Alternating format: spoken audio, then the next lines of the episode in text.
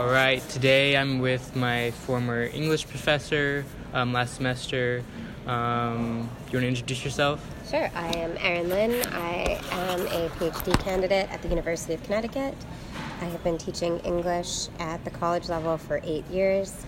I'm also a poet. Okay, yeah, that's what I got from your class last semester. That your your real passions in poetry. Um, so, like, how did you get into that? Um, and like, do you do you remember like a specific event or like what age you got into poetry more? Yeah, I would say I wrote my first poem when I was 12. I was in an English class where my teacher had us all write every day um, for a little bit in a creative writing journal. And at the end of the year, she told me that she really thought I should continue creative writing. And she bought me a journal for that purpose. Um, and I've never stopped. I've been writing ever since. So, was it just like something you enjoyed doing in your free time? Yes, yeah, I've. I think when I was younger, I really liked writing like short stories, and even I mean, even younger than twelve, I was writing or telling scary stories to my friends and getting banished from the sleepover parties for being too scary. So I've always liked telling stories, and um, when I, I always loved reading, so it was kind of natural to write down my stories once I was a little older. If you could define poetry, how would you define it? Because I think a lot of things could fit under that category of poetry. Mm-hmm. Um, so if you could put a definition to it, how would you articulate it? That's a tough one. At the current, my current syllabus for the lecture in poetry, the quote at the top says, and this is from an anonymous third grader poetry is um, an egg with a horse inside. and I think that makes a lot of sense. It's a small space that's really packed with incredible power and beauty and meaning. Um, but it, I think it tends to be small. It's something that has both aesthetic beauty as well as an oral beauty, um, oral aesthetic quality in terms Yeah. of like it's sounding nice um, or sounding interesting. I think it's something that should exist both on a paper, but also should be um, should sound good or interesting out loud as well. So it kind of has that two medium con. Um, complex where it's both on paper and something that is spoken out loud or performed. I think that in poetry, this is another line from something I read recently. Poetry does not necessarily have a plot in terms of events, but it has an emotional plot. Um, in poetry, I think words are meant to do a lot more work because of the smaller space than they are in prose. Um, and I think poetry asks a lot of the reader. It asks the reader to engage with their own imagination and mind, um, and to kind of let their um, let themselves be taken on a little journey by the poet. I don't know if that's cheesy, but kind of a big thing. But that's what I would say. How, okay, so when you got into poetry, what were like the main things you like wrote about? What did you like tap into to like get you to like, what were the main topics or subjects that you would write about? Um, my first poem was about a lucid dream about flying, just kind of nuts. I think it was the only lucid dream I ever had, and it was about flying, which was so cool. So um, that's what my first poem was about. Since then, um, I probably wrote about love in high school, definitely God. Um, I write about nature quite a bit, but nature with kind of an emotional landscape. Um, a lot of my poems that I wrote in my 20s during graduate school when I was doing an MFA in poetry were based on myths. They were told in the voice of mythological women or hmm. historical figures, usually women who didn't get a lot of say in their original stories, and it's kind of about giving them power that they were denied in the original version of the story. So can you like walk me through your process of like writing a poem? Like do you just like sit down and just like brainstorm and just like kind of just write until like something sounds good or like do you have a, a process to it or like how does that look whenever you um, go about writing poetry? Um, sometimes, um, especially when I was in workshops and was expected to produce a poem a week, it would be a lot of sitting. what was more natural before and kind of after would be getting a line in my head when I'm doing something else, um, walking frequently or riding a train, um, doing something with movement, going for a run, being on a long car ride, plane, bus, something like that. I think movement's really important for me, and that probably has something to do with the rhythm of poetry. Um, but usually, what happens is a line comes to me, and it strikes me for its oral quality, you know, the way it sounds. Yeah. And then I go from there, and sometimes it turns into something, and sometimes it doesn't. And it's um, not a process I have a ton of control over producing, you know, whenever I want to. I don't produce that many poems I like a year. I try, but it's just not how it works for me. So, are you always in this, like, just constant, like, not, I don't want to say poetry mode, but like, I guess you can just take things out of your own personal life. And like your, I guess it's your thoughts that are like getting you to this like starting point, this like one line that you can build off of. So um, I guess my question is, um, are you always like thinking, "Oh, that was interesting," what I just thought, or um, or is it, or are you sometimes just passive about like what you're thinking? Um, yeah, no, I wish I was. I guess a way, and I, I think you're picking up on this, a way you could describe it as being open to it, or or listening, like Yeah. being able to listen to whatever that poetry voice is somewhere in my head. I'm not always there, you know. Um, there's just there's a lot going on at all times, so no, I can't always. And you know, sometimes it comes in the middle of the night and I don't write something down and it's done, or I'm driving, super inconvenient, and then that's just gone. Um, unless sometimes I'll do a voice memo, but yeah, no, not all the time. So, is there such thing as bad poetry? Yeah, yeah. Well, okay, what are some characteristics of bad poetry? I just read a poem last week by a very celebrated poet. It's a new poem. And it was formally accomplished, I guess, you know, but it was completely emotionally lacked. Mm. And the worst part was it used, it referenced other people's suffering for no reason. It just referred to slavery, for example, without doing anything, and this was a white poet, without doing anything to um, explore it, um, without making the reader for any, feel anything. It, it almost just seems like a throwaway line to seem like she was somehow aware of the problems of whiteness, but she didn't engage with it in a meaningful way. And then she also referenced another woman's miscarriage in um, in a way that suggested it was she somehow shared that pain, but there was just no feeling in the poem at all. Um, it was actually kind of offensive. So even if this woman is considered, or this poet is considered kind of formally accomplished, um, that's one thing. But if you're not using poetry to be real, then it's pretty useless. I don't care Yeah. how good your images are if they're not making anyone feel anything, if they're not making anyone think about something in a way they never thought about it before. That's bad poetry. So, are those things that you just said, like making someone feel emotions or like trying to accomplish something, are those like goals you have in mind whenever you do sit down Mm-hmm. and try to come up with poems? I think I think poems should teach you something, and I think something I didn't say earlier and what what poetry does. Poetry is going to what it should do is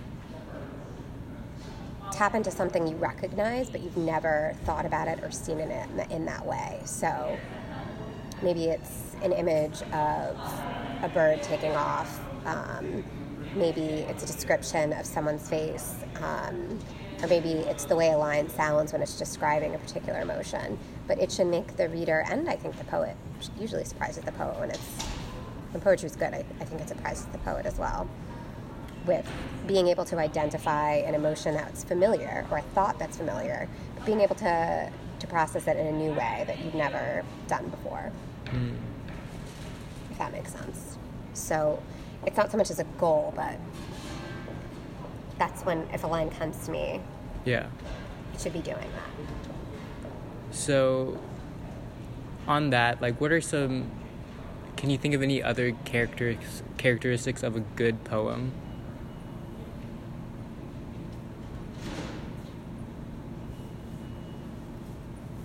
I think there's a lot of ways for a poem to be good. It should be surprising, I think. And either I think sound nice or or sound interesting and also have a component of so I think about poems as kind of as kind of having both a, um, a sound quality but also a visual quality, even though it's not a visual art. It Mhm. should be creating visions in the reader's mind, if that makes sense. Yeah, So. I do think both of those things need to be there. So, um, if you could just guess how many poems you've written over the course of your life, how many would you just say? Just a, an estimate. A lot. I mean, how old am I? I'm 32. I've been writing since I was 12.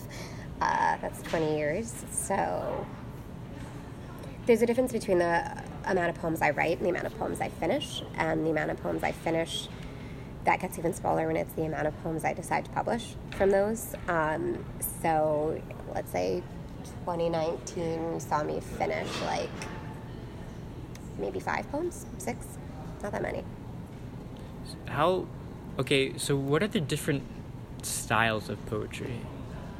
I mean, there's a lot. Um, do you mean forms or? yeah, I guess forms. I, I'm just not really familiar with Mm-hmm. like poetry. I I have a sense of it, but I don't think I know the different like categories or like I know there's like haikus and like, but like along what other types of poetry are there? Well, types of poetry. So Or I guess forms. things are pretty wide open now in terms of types. The internet has been a pretty cool equalizer. Um, so I would say formal poetry is something that follows a pre-existing form. So that could be the number of lines, the rhyme scheme, um, the length of the line, um, whether or not there's repetition. Um, so some forms are sonnet, villanelle, sestina, haiku, as you mentioned. Prose poems are poems that do not um, use the line break in terms of verse. They look more like um, prose in the way that they are um, punctuated. Let's see. There are long poems, short poems. I write short poems. Um, yeah.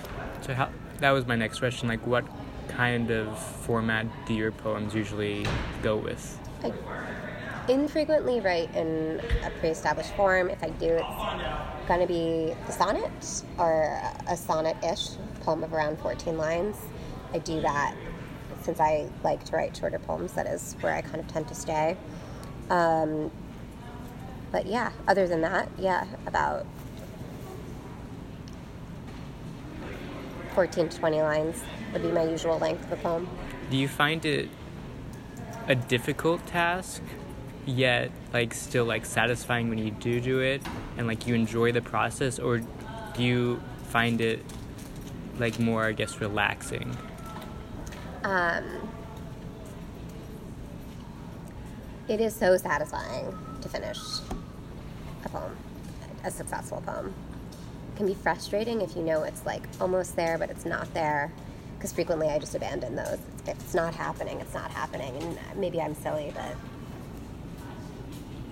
I, you said before passivity, and I do think I take on a somewhat passive state.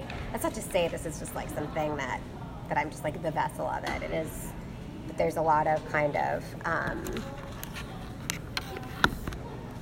there's a lot of kind of quiet work that goes into it. You know, all the reading I do, the other writing I do, I do a lot of kind of just like writing to get out of the way. Like I, I try to write every day. Sometimes that's journaling. Sometimes it's just like writing a few lines down. Sometimes it's typing an email. Um, I'm very much engaged with text, uh, listening to songs. You know, I'm very much engaged in the verbal world.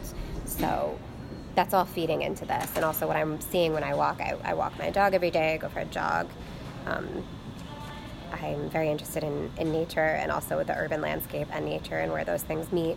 So all that sensory input is going in, and like today, I wrote a line about a seagull I saw yesterday in the East River, even though I wrote that in Connecticut.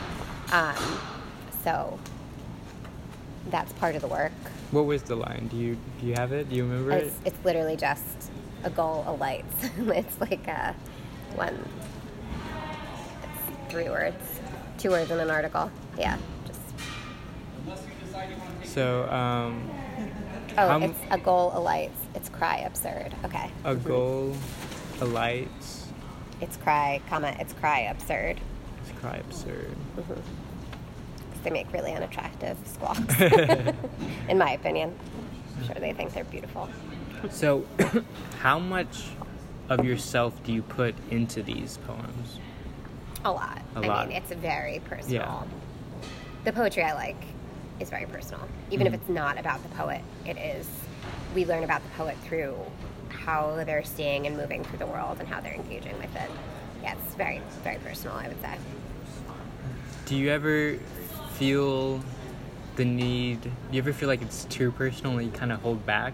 Oh, absolutely. Yeah? Absolutely. And that was such a problem when I was in graduate when I well I'm still in graduate school technically, but when I was in my MFA, the Master of Fine Arts for Poetry at Columbia University, I was very frequently told that I was holding back too much. And I remember someone saying just like tell your parents to stop coming to your poetry readings. You have to be writing to not your parents. And not that they're I throw them under the bus or anything or even talk about them in my poems Yeah. very little. It's just you don't want that kind of constraint on what you can write about or what you feel like you can write about. Um, but yeah, absolutely. And also, I, I think, and this goes back to what I thought was a bad poem earlier, I do think there's something to be said for writing about what you know, writing about yourself, like, and not stepping on, you know, I think there's an ethics to, and maybe this is very limiting, I think there is an ethics to writing about the world through your own voice and your own experience with it, um, and not trying to take up space that you haven't been in, um, if that makes sense. Yeah, that makes sense. Mhm. And not making assumptions about other people's Yeah, yeah. experiences. I can read about that, but I'm not going to write about it. Have you have you gotten better at that with the I guess showing yourself more, like being more comfortable with being more personal with your poems? I have. However, it's still, you know, I had a poem and a very personal poem published two years ago, I guess, and it's still still very uncomfortable sometimes when I know other people are reading it and it's about a very painful experience I went through, so that that's very exposing. Poetry is inherently exhibitionist. Like there's no way around it if you're not comfortable exposing yourself to a certain extent. You could probably never really get that far in the world of poetry. You are your own subject matter. It's like I said, you're not. That's when it's best when you are. In my opinion, I like to see the poetry I really like is showing me the mind and the eyes and the imagination and the voice of these people who've honed their craft and the way that they're going through the world and, and filtering it through their poetry. Um, that's what makes their work individual. Um, but yeah, sometimes it, it because you want to be writing about, I don't know. I think there's another use of poetry that isn't just like to write good poems, and in fact, that's not at all what can make me write a decent poem. It is because I need to process something, and that's when poetry works. When it's helping me, my poetry works is when it's helping me process something difficult or you I don't know that unique, difficult or hard to express. Even that's even if that's a beautiful thing or like a good thing, um, it's me processing that. It's me. That?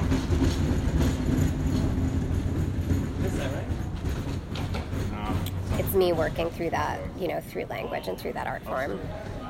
Yeah, I, I get that. I think um one second. Um, I think there's definitely something. I, I think this is why some people journal too. Um, whenever they're like processing something that's going on in their life, um, just to put it down and articulate it and like write it down. Um, it, I think it definitely helps you process it faster and like really look at it like you take a step back and you really look at what is actually going on because I think oftentimes you can feel overwhelmed with um, with life and everything that has to give. Um, so just being able to put that down in words kind of lets you look at it in a less overwhelming way. Um, I mean, you can like use the example of um, like taking notes. Like you can look at this like whole textbook and like just be overwhelmed by this this deluge of like information. Um, but like once you like have your notes written out, like with all the little like graphs or little charts that you make, um, it's you process that information way easier. Um, and I'm, I'm looking at this this one poem. It's called "We Left," um, and I can definitely I get I assume this was um, a tough tough tough part in your life, um, and it I is this you or no? That's not me. Oh, that's not no. That's a shame. Yeah, unfortunately, my name is not that unique. Um, I'll show you Yeah, which sure. poems are mine. What do I look up? Um, so that poem would This be one? mine. That is a very painful poem. Maybe we can avoid that one. I'll have to look into this. How so? What was your experience at Columbia University in the MFA program? How how long? Like, what did you learn, and like, how long was that? I was there for two years, um, and yeah, it was very much an immersion. Like poetry was our lives then, so that was cool. Um, I was also teaching English at a different college at the time. I was teaching freshman English, so that was kind of what I was doing in the morning. Um, thinking more about prose and essay writing, and then in my afternoons I was in poetry class and um, going to poetry readings and very much enveloped, washed over in poetry in a way I wasn't before and haven't been since.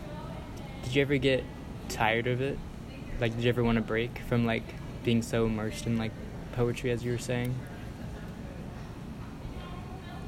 I don't know that it was the immersion in poetry. Maybe. I think sometimes I think it's good to have other hobbies. Watch Netflix or Amazon, you know. Yeah, yeah. I was running races. I was, you know, I lived with, he was my boyfriend at the time, but my husband, who's not a poet, we have a dog. Like, I live very near my family. Um, all my friends I went to college with, I, mm, I had a, a significant life outside of poetry. So I think I always had that. I will always have that. Um, I can't, you know, I don't walk around with a beret and you know, I, like sometimes there are days when I don't think po- think about poetry at all. Not true when I was in the MFA, but now Okay. there are. Um, I think the problem then was with Columbia, you go there because there's a certain um, connection to. Um, in addition to it being, you know, having a really good reputation for its education, there is the connection to um, the poetry world of New York, publishing, all of that, and that can get really overwhelming. Kind of thinking about professionalizing, I, I often find extremely stressful still, but especially then, I think. Have you done like poetry readings of your work? Yes, I have. Um, yep, quite a few. I also run a reading series, uh, a poetry reading series in the Bronx, which I've been doing since I was 21. Um, and I usually read a poem at that. So almost once a month, I read a poem out loud to other people. How how is that? How, are you like are you shy or like are you do you ever get like I don't know what are the feelings that you're feeling whenever you are reading your poetry in front of other people like that? It can really vary. So sometimes I'm very comfortable and sometimes I'm not. um, and that's just how I am, kind of. Sometimes I can be very, you know, you're in my class, you know, Yeah, kind of very comfortable. yeah, for sure. And other times, well, maybe that wasn't so much in class because I know what I'm doing, you know, but like I said, poetry is exposing in, in a way that, you know, teaching a thing I've been trained to teach is not. So So, what is how does getting your work published work? Like logistically, like what do you have to do to get your work published? Mm-hmm. Do you self-publish or like how does that work? I do for you? not. Um, you are just on someone else's blog with my same name who does self-publish, Mm-hmm. um, and they just like put their poems up online. Which Right. nothing wrong with that. I do not do that. I send into journals or magazines. Um, most of them have a, a particular process of usually online. I've never done anything by snail mail actually. Um, so you s- just submit online either by email or by um, Submittable the the um, submissions for, um, forum and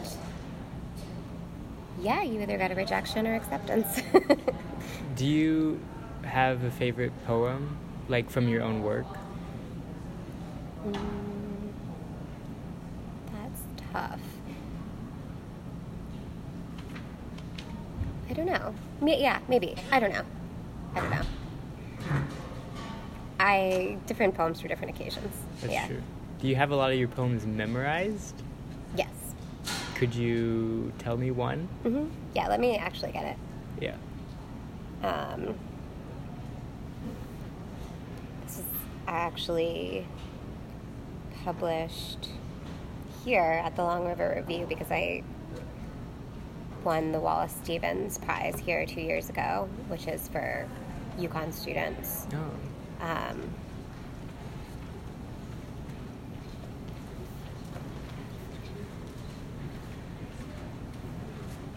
okay, so this is called, and I wrote this while I was here.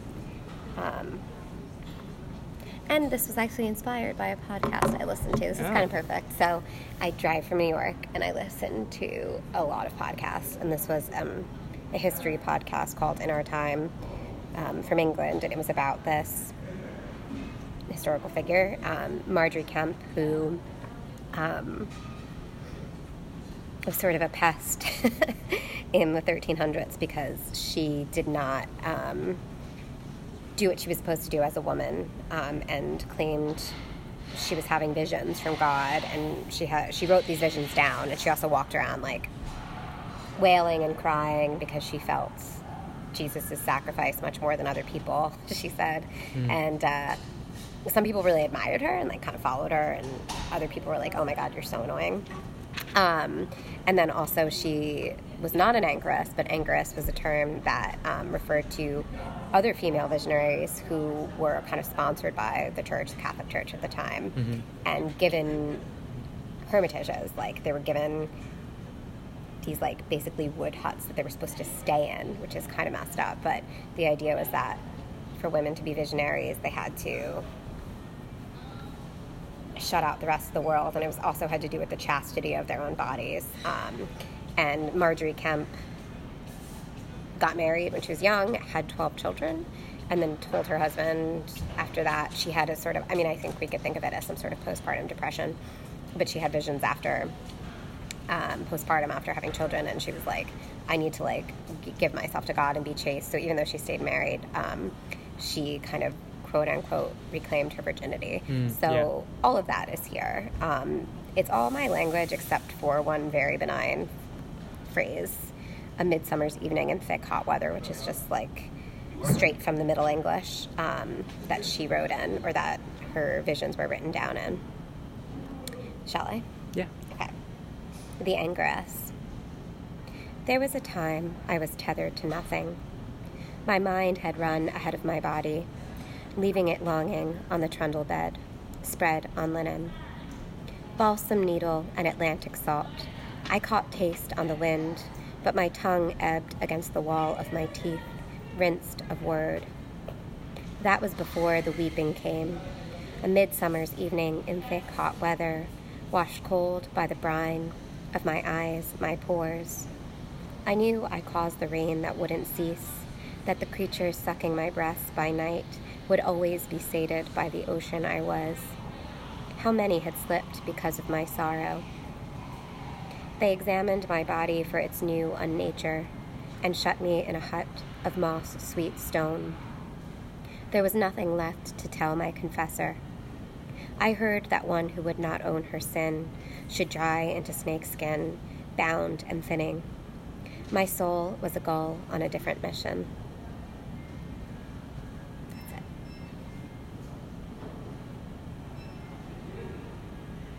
Hmm. I think something about, yeah.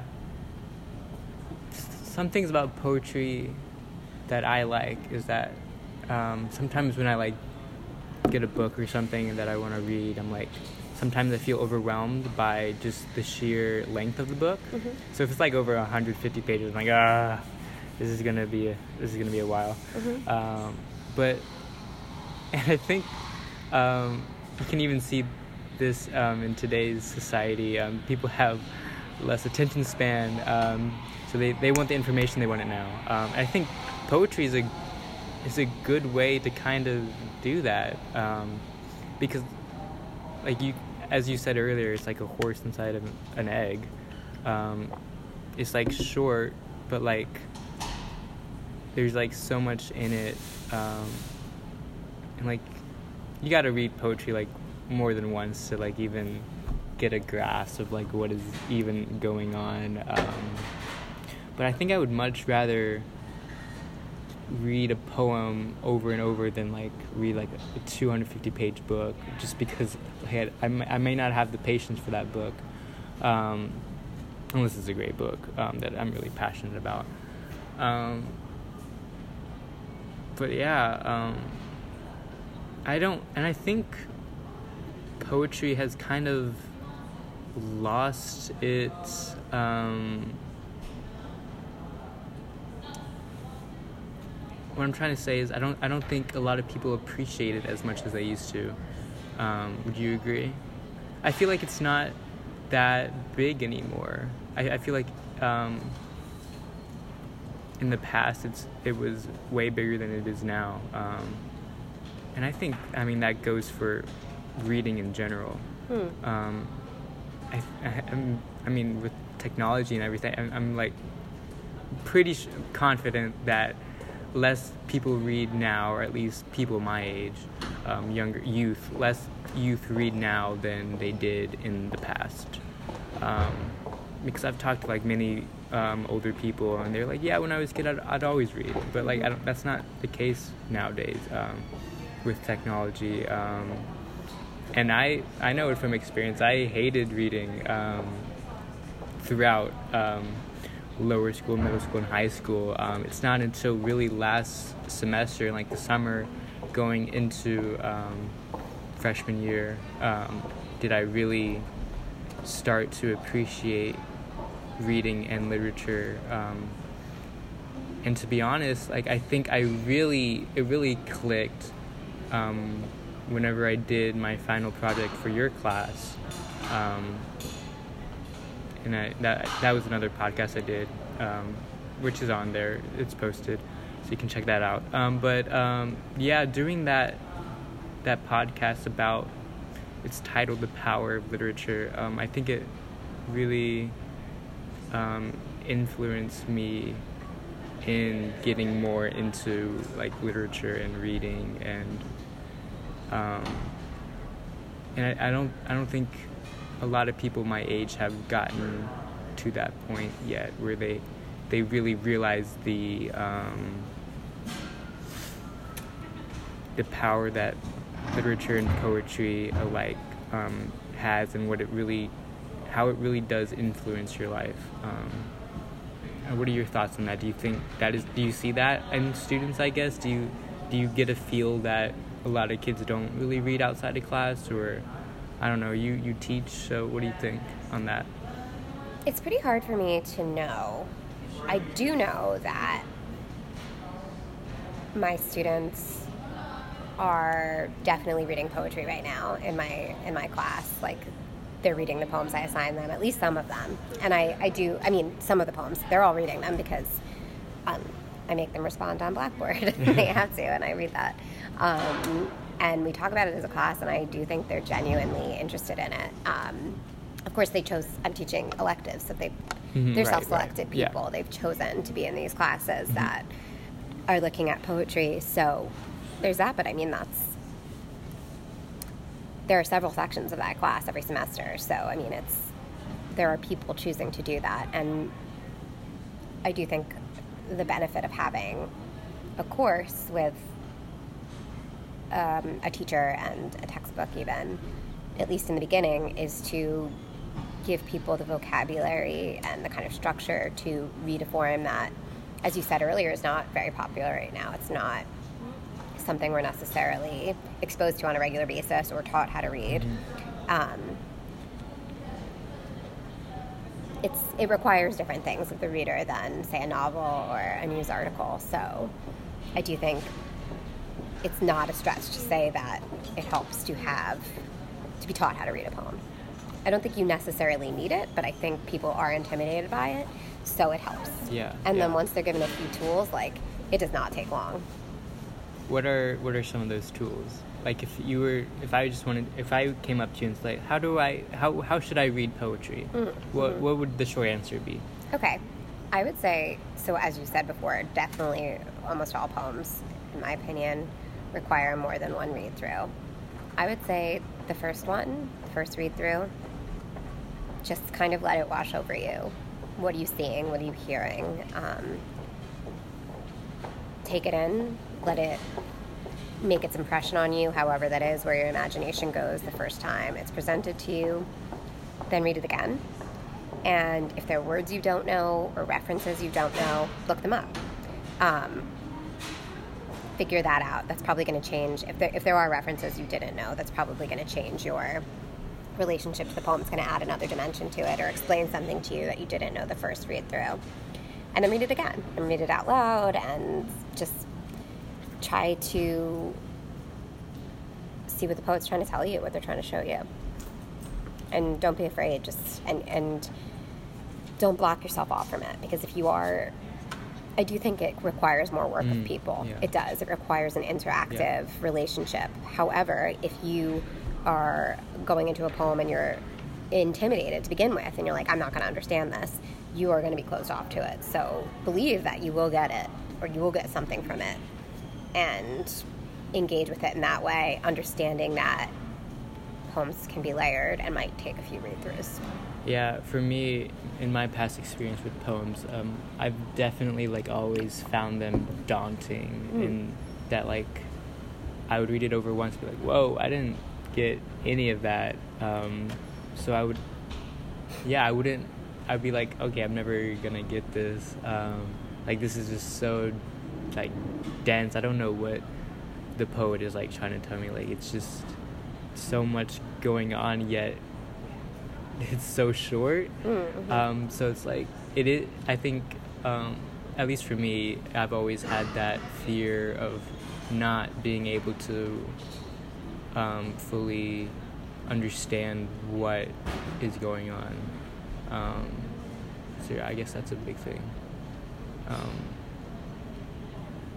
Yeah, and I think another thing is not all poems are going to be for everybody, right? Like there's plenty of poets who are who I know are accomplished whose work doesn't do it for me. You know, the same way with anything else, with like music and books, novels, TV shows, may be good, objectively good, and I could see that there's good craftsmanship and thinking there, but it might just not be my particular taste, and that's okay too.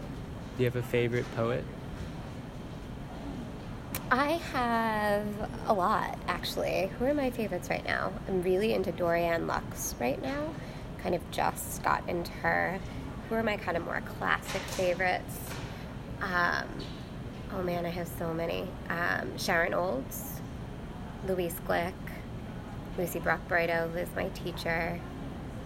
Uh, reading Tracy K. Smith again right now. I love her. Oh, she was the last poet laureate. Joy Harjo, the current poet laureate, you know, I love her. Yeah. Um, oh man. Terrance Hayes, I'm reading with my class right now. He's amazing. These are all contemporary American poets. Um, all of them except one is alive. Um, yeah. And then I also love some uh, Irish poets from the 20th century, um, Seamus Heaney and Louis MacNeice. How do you how do those more contemporary poets and like their work compared to I guess the more classical poets of like Poe and like all the like the big the classical poets. How do how do you think those two, the contemporary and the classical works, how do you think they compare? Hmm. Are there differences or like um, what what is this? What what are the, what are the same character, characteristics that they hold, or like compare and contrast those two different works of contemporary and classical? Surprisingly, there's not that much difference. So, like, right now, I mean, depends. It depends who you're talking about. Right, right. Um, but right now, with my class, we're reading John Donne's Holy Sonnets, from which he wrote in the 1600s in England. Um, and they're kind of about religious struggles with spirituality. And we are also reading Terrance Hayes' American Sonnets for My Past and Future Assassin. These are two collections of sonnets. And even though they're written 400 years apart by people living in different countries and very different political climates, I find them to have a lot of similarities. So, first of all, they're using the same form. Okay. If they're using some of the same language. Um, and they are both addressing this kind of these huge abstract ideas. Like in John Donne, it's God, and it's also a kind of political, polit- politicized God because he's kind of caught between Catholicism and the Church of England. That's the mm. political climate he was living in at the time, and also the spiritual climate he was personally in. And for Terrance Hayes, he's addressing America at this abstract, huge question of this country, which has, in some ways, you know, he belongs to and loves, and in some ways has failed him as a, a black man, and um, in some ways is broken. And I, I actually think there's a lot of parallels between those two. Makes so much sense to me to read them together. So, whenever you do write your poetry, do you ever like, like, oh, I'll come back to this like later on, and like a year later, you may come back to it and like finish it up? Does that ever happen? I always hope it happens. I don't think it's ever happened. No. I do leave poems unfinished. Like maybe I'll come back to this, but I, I do think it has to do a lot with whatever mindset Uh-huh. I'm in at that moment, whatever little trance I'm going through. For those images and sounds to work, it's whatever was happening for me right at that moment. do you do a lot of I don't know, research whenever you're writing poetry? Is just like purely emotional um, going into your poetry? So I don't start saying I'm going to write a poem and then do research. Mm-hmm. Poems might come out of something like Mm, listening to that okay. podcast Right. on Margery Kempe or reading. I read Ovid's Metamorphosis in probably 2008, and I wrote a poem about it in 2016. Um, I have other poems. Oh yeah, I mean, I wrote I wrote a few poems about Lilith, who's a a mythological kind of pre um, pre Christian uh, Judean um, figure who I think I was talking to my friend about probably I don't know when, but I ended up writing a poem about it years later. So these things kind of plant seeds and either germinate or don't later. But a lot of it, yeah, from reading, conversations, things I'm thinking about, and then also things going on in my own life as well. So, uh, in your poems, we're talking about like nature and like urban life. What kind of like what do you focus on in those poems? Like, wh- what is the message? What is the topic, or like what is the imagery that you're trying to um, show the reader whenever you do write those nature poems?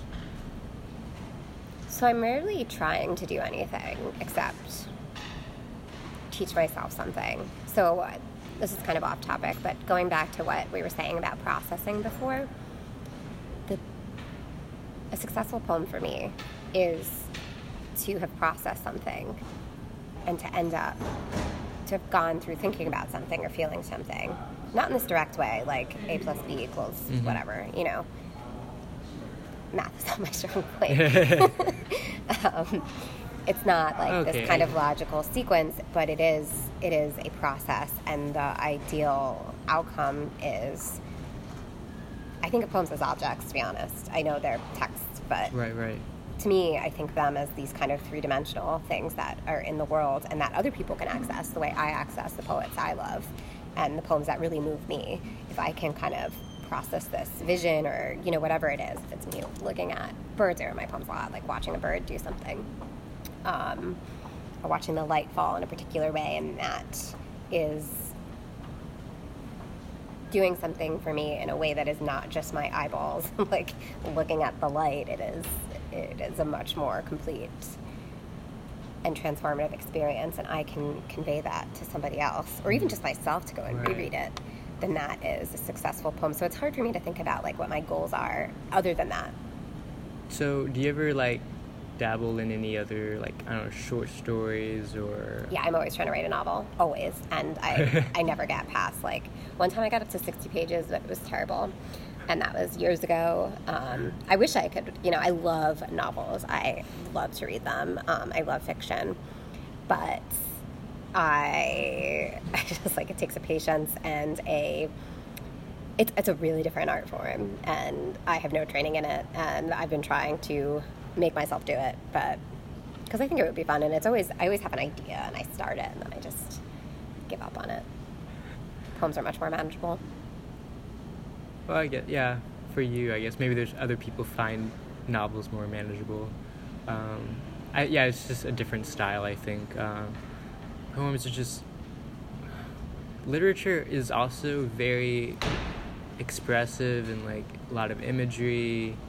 Um, but I think poetry is just being able to get all those same reactions and emotions into this like condensed form which is in itself like its own like art form i i, I think whenever I, I think about this i think about um, so a big thing for like college essays um, for um, is being concise Mhm. and like not like getting rid of the fluff and like really getting the point um, and i think poetry really does that to like the most efficient way possible Mhm. is being able to get so much out of like the fewest words possible and yet like as you said earlier like there's two sides to it there's like what emotions you're conjuring up as well as the aesthetic part of like how it sounds Mhm. um, Yeah, and I also think like so that's what I'm doing in my poems, I think, and that is very much like a whittling down to the bare bones, and a lot of poets I admire are doing that. That said, there are these big, effusive poets like Walt Whitman and Allen Ginsberg who write for pages and pages and pages, and I'm sure there's some contemporaries I can't think of right now, but people who write these really, really long, effusive poems where you would say there is, you know, not every single word is pulling its weight in the way it would in a, say, a sonnet or a haiku. Of course, Mhm. nothing can be weighted, like wasted in a haiku. Um, and that's definitely still poetry. It's just a different, a different engagement with language, much more musical in some ways, much more performative in some ways. has so literature for me um, is definitely like has definitely I've definitely seen it influence my thinking and um, um, just the way I see certain things. Um, so would you say the same thing is poetry for you? Like I don't like whenever you read whenever you read poetry, do you whenever you read poetry compared to whenever you read literature, what do you ever get more out of one or the other or like do you get more out of certain things from poetry or like because I, both poetry and like novels and literature, I think more or less have the same um, they both conjure up emotions and they they're both um,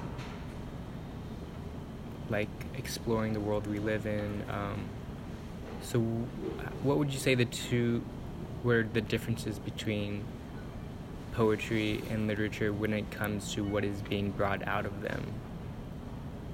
Do you know what I'm trying to say? Yeah, so. Because I feel like both of them have more or less the same consequences whenever they are read. I think, you know, there's crossover, but I also think novels can take more time to teach you what they want to teach you, if that's their goal.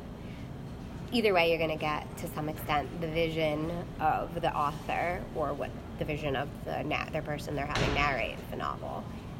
Their thinking, it's going to be in there, of course, their observations, and it's always it's always educational to get someone inside someone else's head. I mean, there's no doubt about that. Um, so, for example, I am a huge fan of Jane Austen, and her observations on different personalities and like interpersonal relationships and communication are so, it's so interesting to me, and I it's very informative to me. I, I don't I don't think about the world in the way you know she's she's super clever and incisive, but um, it's always so interesting to me to read her and think about relationships the way she does. And that doesn't mean I about like I just all of a sudden think the way she does and Mm-hmm. um, adopt her ideas, but it's always informative. Um, poetry can also express ideas, um, so and, and get you to think about things in different ways. I don't know. So I also read nonfiction, and that can be really uh, illuminating in, in different ways. Um, so yeah, I mean, I guess a longer form is going to have more time to keep you in its grip and, and keep you in its world a bit. Um, whereas a poem, and also I, I think, you know, novels can be really entertaining. Like, I don't read a Yeah, novel, it doesn't entertain me. Yeah. You know, like, I read novels like I watch TV. Yeah, like, yeah. I'm the I do it the same way. Um, and so that's maybe that's an advantage. Like that they could be really entertaining you while they're teaching you something to delight and instruct. Is that is that who said that?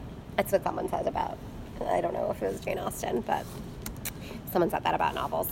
Um, to delight and instruct. Poetry, I don't know if poetry does that.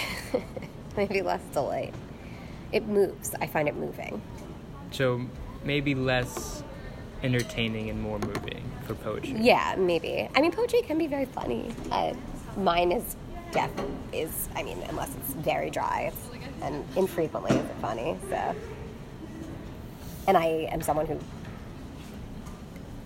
cares about humor. You know, like Yeah. has definitely So- has a sense. I have a sense of humor in my everyday life, but poetry only comes into. I mean, humor only comes into my poetry in very sneaky, dry ways because just because of the subject matter I'm dealing with, I'm usually dealing with extremely dark stuff. So, So as a poet, um, would you say you spend more time reading novels and like nonfiction and like literature, or do you spend more time reading poetry? I have a very diverse diet. So right now I'm I am teaching poetry, so I'm reading a ton.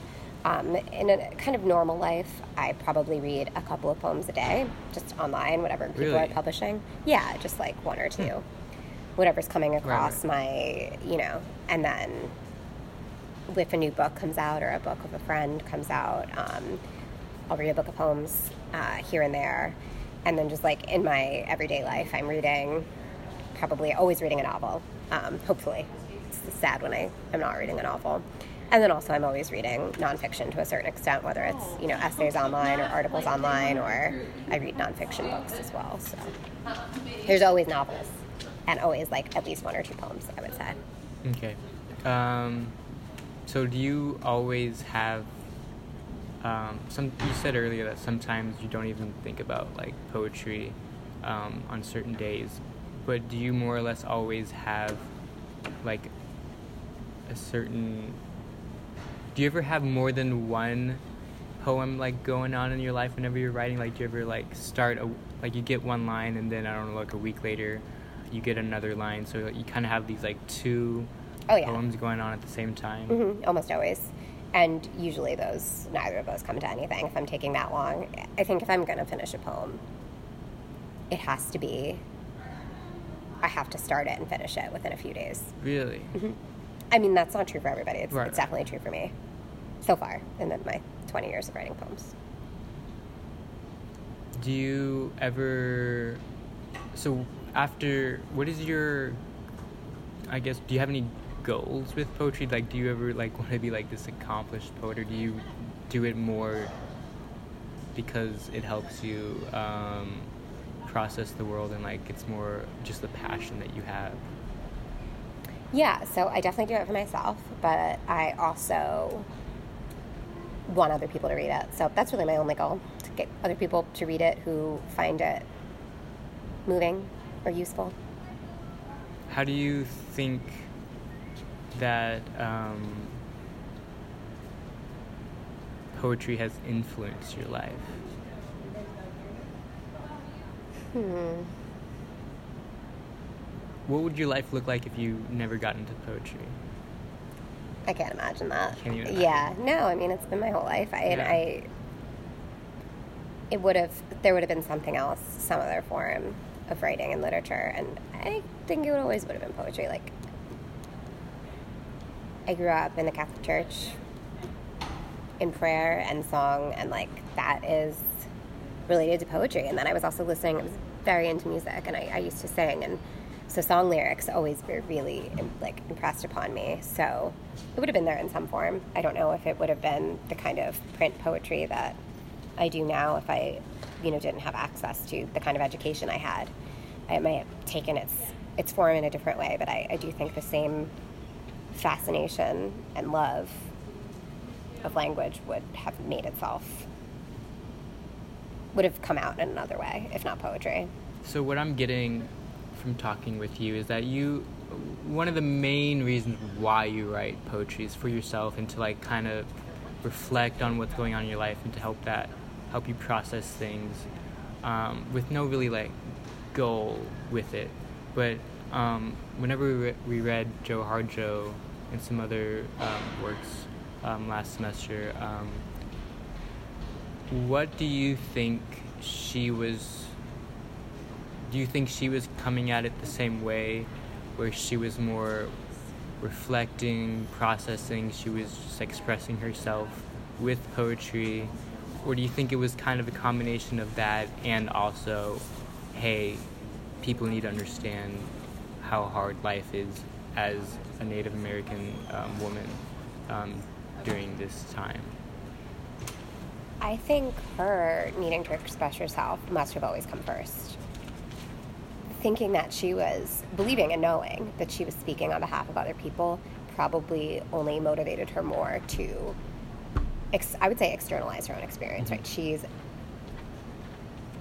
is making this accessible to other people. She's making it, putting it into an art form that other people can engage with. Mm-hmm. And so, what she did with it after that would be the kind of more, if you want to say like a political goal of it. And I would say the same thing for anyone. You know, it has to. If you're just writing poetry for other people, Right, it's, right. it's not going to be good. Yeah, I think I feel like a common trend with our class last semester in like the final projects.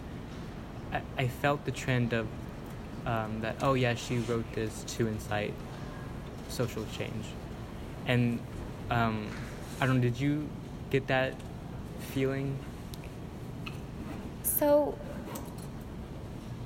oh, with our class? Yeah, with our class. Yeah, and I, I mean, I don't disagree with it either, Right. but I don't think the order is correct. Right, right, yeah. The poems came first, and then the use for the use to reach a wider audience, to represent more than herself, more people than herself, consciously. That comes later.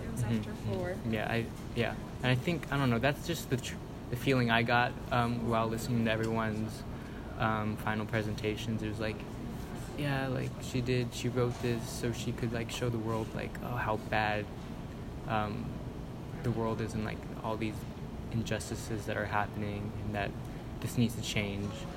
Um, but I mean, whenever you like, I guess write something purely there- Instrumentally. yeah, there ha- like you, to write you have to because I found in my own um, writings, my own essays that whenever I write about um, a personal experience or whenever I write about um, just myself and like something, some experience that I've gone through, it's like so much better than like um, any of my other writings when I'm not when I'm writing something that I'm not that I haven't personally experienced. Um, and I and whenever I wrote those things, I didn't write them necessarily for a reason. More so, it was just, as you said earlier, like getting it on paper and like processing it and like really going back to that moment um, and um, verbalizing it and articulating it in a certain way. Mm-hmm. Um, so I think I think some people can get. I guess uh, just from the last from last semester's class, I got the feeling that people um, thought that she wrote this to incite social social change, um, and I feel like a lot of people wrote their essays along those guidelines too. Um, but I think, as you said early, earlier, the order is switched in that she wrote it for herself, really, um, to like express herself, um, to express what she's going through, um, and then the things that came from that may have been like social shame. Um, I also think the social injustices probably inspired her to, you know, write the poems, or at least so much of that book is about being silenced, like mm-hmm. literally being silenced, and being able to find expression in the face of that in a variety of ways in different communities and, and through her ancestry. And I mean, it's a very positive book in a way. It's very resourceful and joyful, and but it also is delineates all the ways in which it is so unlikely that she ended up as somebody with such a large audience because so at so many different points for so many different reasons she was discour- discouraged from developing her voice and from expressing herself in you know through art through music through writing. Um, and so this the social injustice because she's female and, and native american that pressurized the art you know what i mean? Mhm. so the art is being incited to a certain extent. I'm sure she would have still been a poet you know no matter what. You definitely get that sense of her. But she ends up writing about these things that have to do with the condition not not, not exclusively but some of her work is about these conditions of of being silenced and being you know suppressed and oppressed. And so and she's not the only one who's in that situation. So of course it reaches more people. And it might be that the injustice caused her to write. Even though the writing is for her and for her to yeah, process yeah, it yeah, it is sure. applicable to all these other Mhm, people. And is also something that can be that can be used as a way to for her community to be understood outside of her community to the people who are ignorant of these problems or causing these problems you Mhm. know. So i do think there is maybe the chain of events is is hard to determine but you know yeah Yeah, yeah, yeah. Um, so yeah, it's 4:30. Um, thank you for doing this with me. Mhm. Um, I really enjoyed it. Um, maybe we'll do it another day too. yeah that's great yeah Um, but thanks yeah, thank you. me. Mhm.